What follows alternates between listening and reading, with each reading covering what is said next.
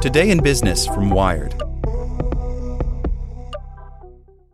This podcast is sponsored by Ramp. Are you the decision maker in your company? Consider this. For the first time in decades, there's a better option for a corporate card and spend management platform. Meet Ramp, the only corporate card and spend management system designed to help you spend less money so you can make more. Most corporate credit cards offer points as incentives, but those points amount to less than their worth in real cash value. Ramp's business cards offer you cash back, real money in your pocket. Plus, you control who spends what with each vendor. And Ramp software collects and verifies receipts automatically, which means you'll stop wasteful spending and close your books in hours instead of days. Businesses that use Ramp add up to 5% to their bottom line the first year.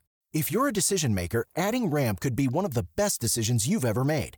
And now get $250 when you join Ramp for free. Just go to ramp.com slash easy. Ramp.com slash easy. R-A-M-P dot com slash easy. Cards issued by Sutton Bank and Celtic Bank members FDIC terms and conditions apply.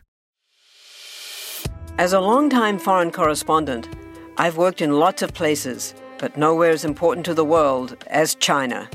I'm Jane Perlez, former Beijing bureau chief for the New York Times. Join me on my new podcast, Face Off US versus China, where I'll take you behind the scenes in the tumultuous US China relationship. Find Face Off wherever you get your podcasts. The ghost of privacy past haunts the Senate's AI future. The U.S. Congress is trying to tame the rapid rise of artificial intelligence, but senators' failure to tackle privacy reform is making the task a nightmare. By Matt Laslo. The recent burst of generative artificial intelligence is forcing the U.S. Senate into a debate lawmakers have put off for years privacy reform. While Americans' personal data is a commodity sold, traded, mined, and even recycled, passing from second party to third party to digital banana stand, some senators believe your personal data is siloed off from the earth altering AI work those companies like OpenAI and Google are testing, tweaking, and deploying daily. They want to predict the future for purposes of marketing and selling products, and that's already there, says Florida Republican Marco Rubio, the vice chair of the Senate Intelligence Committee, dismissing the need for an overhaul of federal privacy laws. Rubio is far from an outlier. Ted Cruz of Texas, the top Republican on the Senate Commerce Committee, agrees. I think if the Democrats push through restrictions on innovation and AI, it would be disastrous for America, Cruz says. If the United States doesn't lead, goes the GOP stock argument, an adversarial nation, read China, will. Still, there's fear about AI's potential to dramatically alter the world, which has kept senators mostly united over the need to do something. But with lawmakers beginning to write AI related legislation, old and unresolved privacy debates are proving a major impediment. And there's little room for error on the tightrope of bipartisanship in today's Washington. In our rapidly evolving world, Congress must debate the past, even as AI is statistically generating our future. Before Congress left Washington for a month long August recess, senators held their third and final all senators AI briefing. Although not all 100 senators attended, the bipartisan closed door AI briefings were intended to provide a baseline framework for understanding artificial intelligence. If nothing else, the briefing surely got senators talking about AI. Almost instantly, the AI chatter resurrected data privacy debates that had died in each recent congressional session. Rubio's gut reaction is that he's fine with American tech companies running unregulated through the frontiers of AI as they create even newer frontiers. Commerce, he says, is commerce. They'll take the data to try to predict what you're going to buy tomorrow or where you want to travel to tomorrow or what you want to look at. It already does, Rubio says. We still have laws that govern things like privacy and property rights in all kinds of areas. Certainly, those things would still be prohibited whether it's a human or a machine that's violating it. Senators like Rubio and Cruz appear to forget what happened the last time Congress decided to just let the tech industry run wild. Google swallowed up our ability to find information while collecting every bit of personal data it could. Facebook and Twitter created dossiers on everyone who touched them before dictating who and what can be said on social media. And Amazon consumed nearly 40% of the retail world, along with our data, while expanding into cloud storage, entertainment, satellite internet, and a bazillion other markets. In short, the tentacles of U.S. tech firms are everywhere vaccines, food, cancer research, psilocybin centers, criminal justice reform, homelessness. The list could reach the moon. Speaking of the moon, how could we forget commercial spaceflight? And the AI boom is likely to further expand tech firms' powers and riches. Yet, on Capitol Hill, some powerful Republicans are focused on one goal ensuring American AI dominance. On this front, Rubio generally sees any new regulation as a needless to harmful constraint on U.S. technology giants and their AI experiments.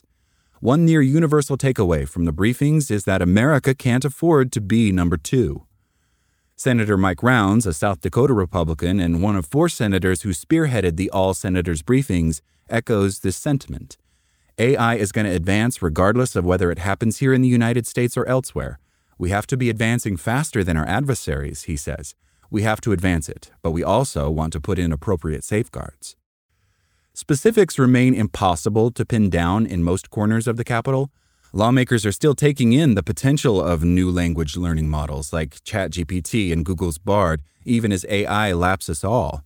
Rounds remains an openness to nebulous new parameters on the one hand, but in a critical, fatherly way, he also faults Americans for signing over our data privacy. Recklessly handing over our data might be fine if it's American tech companies that are grabbing it, but Rounds, like most lawmakers, decries the idea of giving our private data to Chinese owned TikTok. It's the one privacy matter everyone can agree on, excluding perhaps the 150 million US based users the company claims to have. While Senate Majority Leader Chuck Schumer and the others tried to steer the conversation around artificial intelligence clear of politics, AI now seems lodged in the age old partisan debate that pits laissez faire capitalism against Big Brother, which New Mexico Democrat Martin Heinrich says is regrettably short sighted. It's not just Democrats who are voicing concern. There are some outspoken privacy hawks in the GOP, chief among them Senator Josh Hawley, a Missouri Republican. When asked about Cruz and Rubio's positions that encroaching on the Silicon Valley data mining model could imperil America's AI future, Hawley laughs. I don't know that we're going to be able to hermetically seal it like that, Hawley says, before laughing uproariously. This idea that we can just trust Google and Meta to be good actors, you know, not going to happen. While his colleagues are almost solely focused on America's adversaries, Hawley, who may be China's biggest critic in the Senate, is unsettled by the thought of American tech companies plugging your private data into their AI language learning models right now. That's Hawley's number one priority He's the top Republican on the Senate Judiciary Subcommittee on Privacy, Technology, and the Law, and teamed up with its chair, Senator Richard Blumenthal of Connecticut, in introducing the No Section 230 Immunity for AI Act.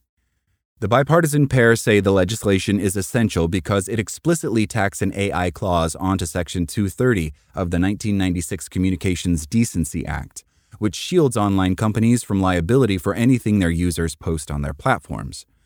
While both senators have spent years trying to overhaul Section 230, they say there's no time to waste in updating it to protect consumers from generative AI powered deepfakes. This summer's AI briefings also instilled the need for speed, and senators are finally moving, if at senatorially turtle like speeds. Before lawmakers left town for the summer, they passed their first generative AI amendments, tacking them onto the annual Must Pass National Defense Authorization Act, or NDAA. One such measure requires the Department of Defense to set up a bug bounty program so Pentagon officials can test American made AI for security flaws. Senators, led by Schumer, also tucked a non defense AI amendment into their version of the defense bill, which still must be reconciled with the House version. It mandates that any AI gap in knowledge from the Board of Governors of the Federal Reserve System, Federal Deposit Insurance Corporation, Office of the Comptroller of the Currency, National Credit Union Administration, or Bureau of Consumer Financial Protection must be reported to Congress. Many Democrats agree with the GOP on the need to lead the AI race, though the details are devilish. On the left, the prescription is one of those much decried government ones. There's broad agreement that there's no going back. One thing I'm certain of is I know of no technological advance in human history that we've been able to roll back. It's going to happen, Rubio says. The question is, how do we build guardrails and practices around it so we can maximize its benefits and diminish its harms? Thanks for listening to Wired. I'm Zeke Robison, and for more stories just like this one, visit us at wired.com. Like what you learned? Subscribe everywhere you listen to podcasts and get more business news at wired.com/business. Ohio, ready for some quick mental health facts? Let's go. Nearly 2 million Ohioans live with a mental health condition. In the U.S., more than 50% of people will be diagnosed with a mental illness in their lifetime. Depression is a leading cause of disability worldwide. So, why are some of us still stigmatizing people living with a mental health condition when we know all of this? Let's listen to the facts and beat the stigma. Ohio, challenge what you know about mental health at beatthestigma.org.